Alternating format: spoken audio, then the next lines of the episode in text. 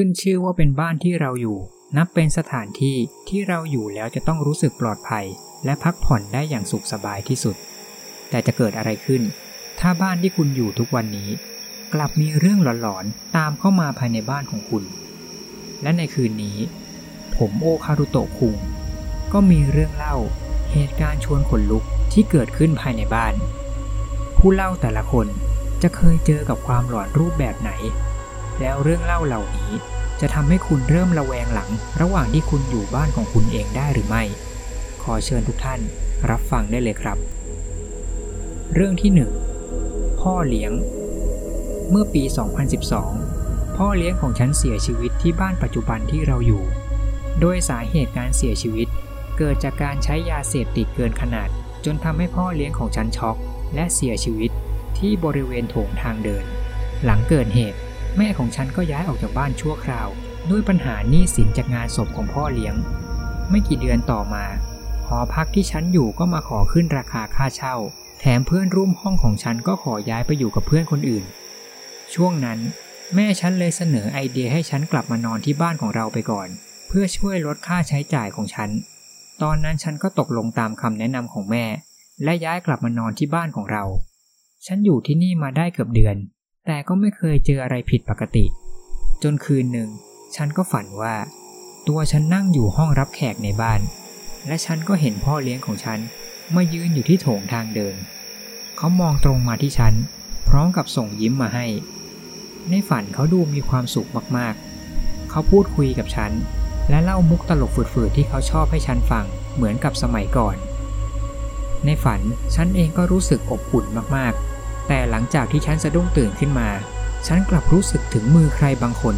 ที่กำลังลูบหัวฉันเบาๆอยู่ ทั้งๆที่ในห้องนั้น ฉันไม่เห็นใครแม้แต่คนเดียว เหตุการณ์ทั้งหมดนั้น มันไม่ได้ทำให้ฉันรู้สึกกลัวเลยแม้แต่นิดเดียว แต่มันกลับทำให้ฉันรู้สึกดีใจ จนน้ำตาไหลออกมา ที่ฉันได้มีโอกาสได้เจอกับพ่อเลี้ยงของฉัน แม้ว่าจะเป็นช่วงเวลาเพียงสั้นๆ เรื่องที่สอง พัดลม มีอยู่คืนหนึ่งที่ผมนอนอยู่ที่บ้านของผม ปกติผมจะนอนโดยที่มีพัดลมตั้งอยู่ข้างเตียง คืนนั้นช่วงที่ผมกำลังจะเข้านอน ผมรู้สึกว่าคืนนี้มันหนาวมากๆ ผมเลยลุกขึ้นไปปิดพัดลมและกลับมานอนต่อ แต่ไม่นานนักก็กลายเป็นว่าผมรู้สึกร้อนขึ้นมาแทน ผมเลยเปลี่ยนใจลุกขึ้นกลับไปเปิดพัดลมและนอนต่อ และแทบทั้งคืน มันก็วนเวียนอยู่แบบนี้ บางทีผมก็รู้สึกหนาวไป บางทีผมก็รู้สึกร้อนเกิน ผมเลยต้องลุกมาเปิดปิดพัดลมสลับไปมา จนมีอยู่จังหวะหนึ่ง ตอนนั้นผมรู้สึกร้อนขึ้นมา และจะลุกขึ้นกลับไปเปิดพัดลม แต่เพียงแค่ผมลืมตาขึ้นมายังไม่ทันจะลุกขึ้น ผมก็ได้ยินเสียงปุ่มพัดลม ถูกกดเปิด และพัดลมของผมก็เริ่มกลับมาทำงานอีกรอบ ตอนนั้นผมเลยได้แต่กล่าวคำว่า ขอบคุณครับ แล้วกลับไปนอนต่อจนถึงเช้า เรื่องที่ 3 แวะกลับบ้าน ช่วงสมัยผมยังเรียนอยู่มัธยม งานของพ่อแม่ผมจะค่อนข้างที่จะต้องเดินทางไกลบ่อยๆ แล้วงานของพวกท่านก็ต้องทำตั้งแต่เช้า แล้วกว่าจะกลับถึงบ้านก็ช่วงดึก บ้านของผมจะมีห้องรับแขกที่อยู่กลางบ้านพอดีเป๊ะ ถ้าคุณเดินเข้ามาในบ้าน ไม่ว่าจะทางประตูหน้าบ้านหรือหลังบ้าน และจะไปทางห้องนอนหรือห้องน้ำ พวกคุณจะต้องเดินผ่านระหว่างโซฟากับทีวีในห้องรับแขกเสมอ มีอยู่วันหนึ่ง ตอนนั้นเป็นช่วงเย็นหลังเลิกเรียน ผมอยู่บ้านคนเดียว และกำลังนั่งดูทีวีอยู่ในห้องรับแขก ระหว่างนั้น ผมก็เห็นพ่อของผมเดินเข้ามาในบ้านจากทางประตูหลังบ้าน เขาเดินผ่านหน้าผมที่นั่งอยู่ตรงโซฟาอย่างเร็วมากๆ เข้าไปในห้องนอนของพวกเขา ก่อนที่สักพักหนึ่ง พ่อของผมจะเดินออกมา และผ่านหน้าผมอีกรอบไปทางประตูหน้าบ้าน เขาไปกลับได้เร็วมาก จนผมไม่ทันจะได้ทักทายพ่อ จนถึงช่วงดึก พ่อกับแม่ของผมก็กลับมาที่บ้านหลังจากเลิกงาน ผมเลยถามพ่อว่า เมื่อเย็นพ่อแวะกลับมาเอาของที่บ้านเหรอ เห็นดูรีบๆ แต่พ่อผมกลับงงกับคำถามของผมมาก เขาบอกว่าเขาอยู่ที่ทำงานนอกเมืองตลอด แล้วอีกอย่างหนึ่ง จากที่ทำงานของพ่อแม่กับบ้านของเรานั้น มันอยู่ห่างกันมากๆ ต้องใช้เวลาเดินทางอย่างน้อยถึงชั่วโมงครึ่ง แล้วเขาจะแวะกลับมาได้ยังไง แล้วผมก็เพิ่งมาสังเกตเห็น ชุดที่พ่อใส่อยู่เมื่อตอนเย็น กับชุดที่พ่อผมใส่อยู่ตอนนี้นั้น มันเป็นคนละชุดกัน และนั่นก็คือประสบการณ์แปลกๆ ครั้งเดียวที่ผมเคยเจอที่บ้านของผมเอง เรื่องที่ 4 บ้านนี้มีประวัติ บ้านที่ครอบครัวของฉันอยู่นั้น เป็นบ้านมือสอง โดยเจ้าของเก่านั้น เป็นผู้หญิงที่เคยแต่งงานถึงสองครั้งด้วยกัน แต่สามีทั้งสองคนของเธอก็เสียชีวิตที่บ้านหลังนี้ทั้งคู่ โดยสามีคนแรกนั้นเขาแขวนคอตายที่โรงรถ ส่วนสามีคนที่สองก็ป่วยตายคาเตียงนอนห้องใต้ดินของบ้าน และมันก็มาแจ็คพอตที่ห้องนอนของฉัน ซึ่งมันก็คือห้องใต้ดิน และมีหลายครั้งมากที่ฉันอยู่ห้องใต้ดินคนเดียวทีไร ฉันจะรู้สึกเหมือนมีใครบางคนจ้องมองฉันอยู่ ที่ห้องใต้ดินนี้จะมีห้องเก็บของลับๆ ที่ถูกสร้างขึ้นมาและซ่อนไว้ที่ด้านหลังของตู้หนังสือ มีหลายคืนมากที่ฉันต้องมาสะดุ้งตื่นกลางดึก และเห็นประตูห้องเก็บของมันถูกเปิดออก และฉันก็ต้องลุกไปปิด ล็อกมันตามเดิมแทบทุกคืน แรกๆฉันก็คิดว่า อาจจะเป็นน้องชายหรือไม่ก็พ่อของฉันแอบมาแกล้ง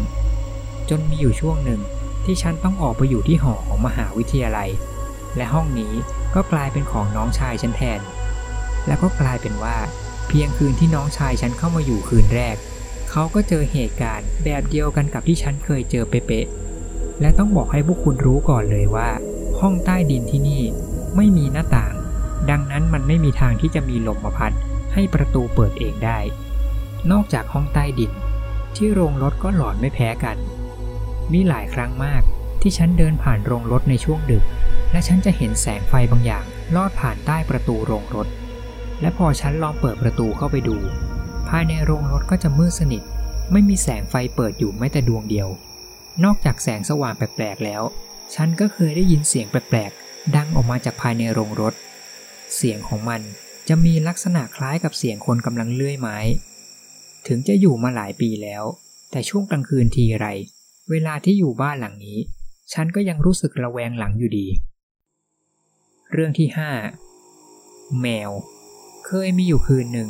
ตอนนั้นผมกำลังนั่งดูทีวีอยู่ที่บ้าน แล้วผมก็เห็นแมวที่ผมเลี้ยงไว้ตัวหนึ่ง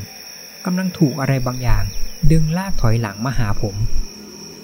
ผมตกใจมาก เพราะผมอยู่บ้านตัวคนเดียว และผมก็ไม่เห็นใครคนอื่น แต่แมวของผมมันก็เหมือนถูกพลังงานบางอย่าง จับหางเอาไว้ แล้วลากถอยหลังมากับพื้น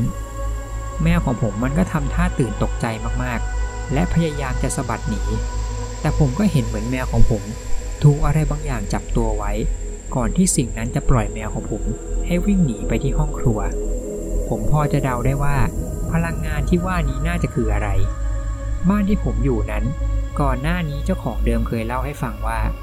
ลูกสาวของเขาในวัยสี่ขวบ ป่วยและเสียชีวิตที่บ้านหลังนี้ ผมเลยคิดว่า บางทีเธอคนนั้นคงอยากจะมาเล่นกับแมวของผม และทั้งหมดนี้ครับ ก็คือ 5 เรื่องเล่า ประสบการณ์ที่เคยเกิดขึ้นภายในบ้าน เป็นอย่างไรกันบ้างครับ มีใครชอบเรื่องไหนเป็นพิเศษไหมครับ หรือมีเรื่องน่ากลัวแบบนี้ อยากจะเล่า ก็พิมพ์คอมเมนต์เข้ามาพูดคุยกันได้เลยนะครับ ขอขอบคุณทุกท่านที่ติดตามรับฟังเรื่องราวจนจบครับ